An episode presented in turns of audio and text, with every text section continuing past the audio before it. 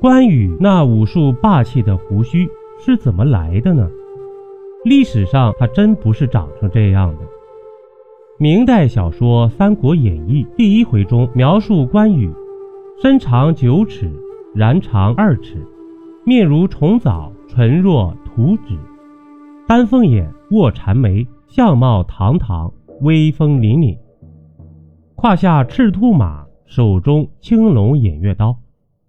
这是后世人们对关公的基本印象，但这种形象并非依据较为真实的历史资料来描述的，而是经过由历代文人学者和民间百姓共同参与创造的。可以说，原来历史人物关羽的形象已经是面目全非了。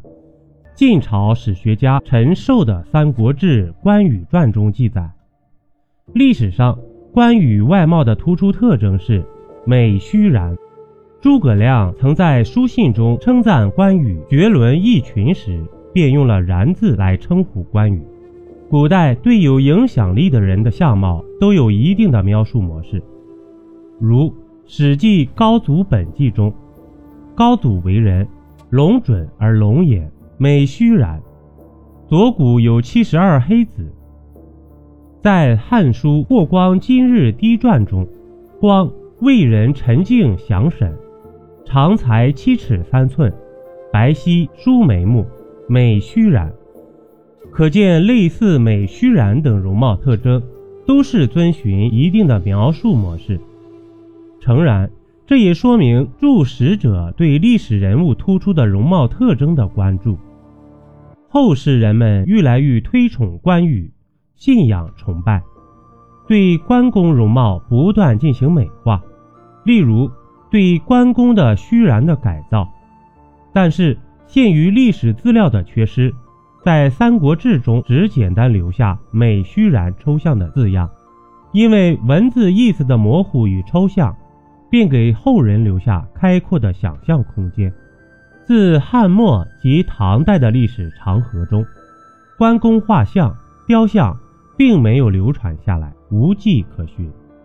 而现存最早的关公像来自一幅北宋末期雕版印刷作品《义勇武安王》。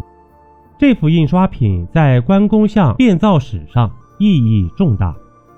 它告诉我们，关公的形容至少在北宋之际已经定型。从版画中可见，处于画面中心的关羽，其须髯正为五柳，清晰可见。与后世关公像无异。此时的关公已被尊为义勇武安王。到了蒙元时代的文人，对关羽的须髯多有想象，有虬髯、三柳、五柳等诸多说法。不过，仍值得注意的是，关羽的须髯在文学的描述上存在差异，但在形象上却以表现五柳为主。在元朝的新刊全相《三国志平话》中，将关羽的容貌描述为神眉凤目、虬髯，面如紫玉，身长九尺二寸。书中的虬髯是指两腮连鬓长着蜷曲的胡须，这是胡人的须饰。书中还进一步指出，关羽虬髯过富，显然是无法过富的。可以看出。这是一种自我矛盾的说法，但从该评话中附带的插图可知，关羽着实留着五柳髯。这种画像显然跟文字上的叙述并不一致。元代一些杂剧则多用三柳、美髯长等其他说法来描述关公的胡须。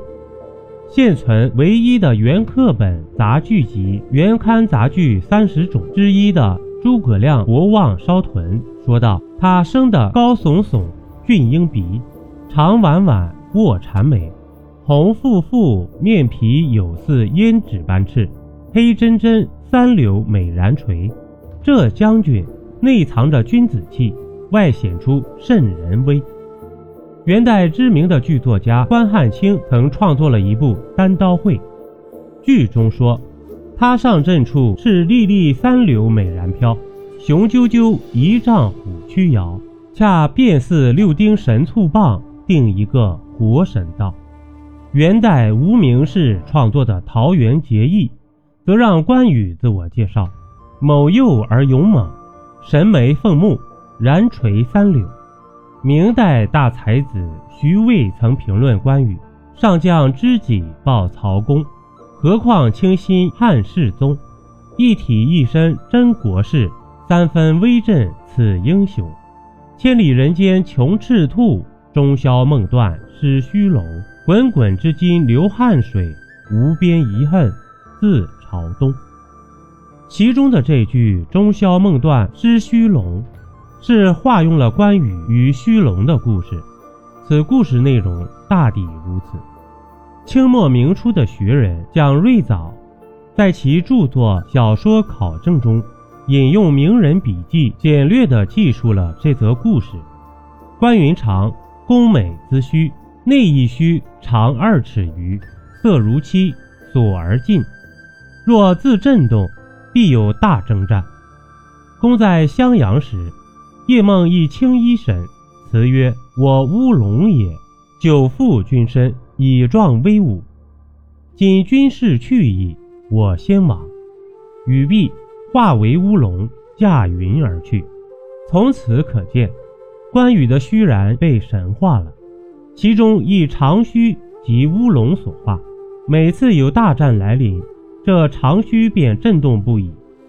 虚龙直到关公逝世前方托梦辞别。及晋朝，这虚龙依旧有显灵感应之事。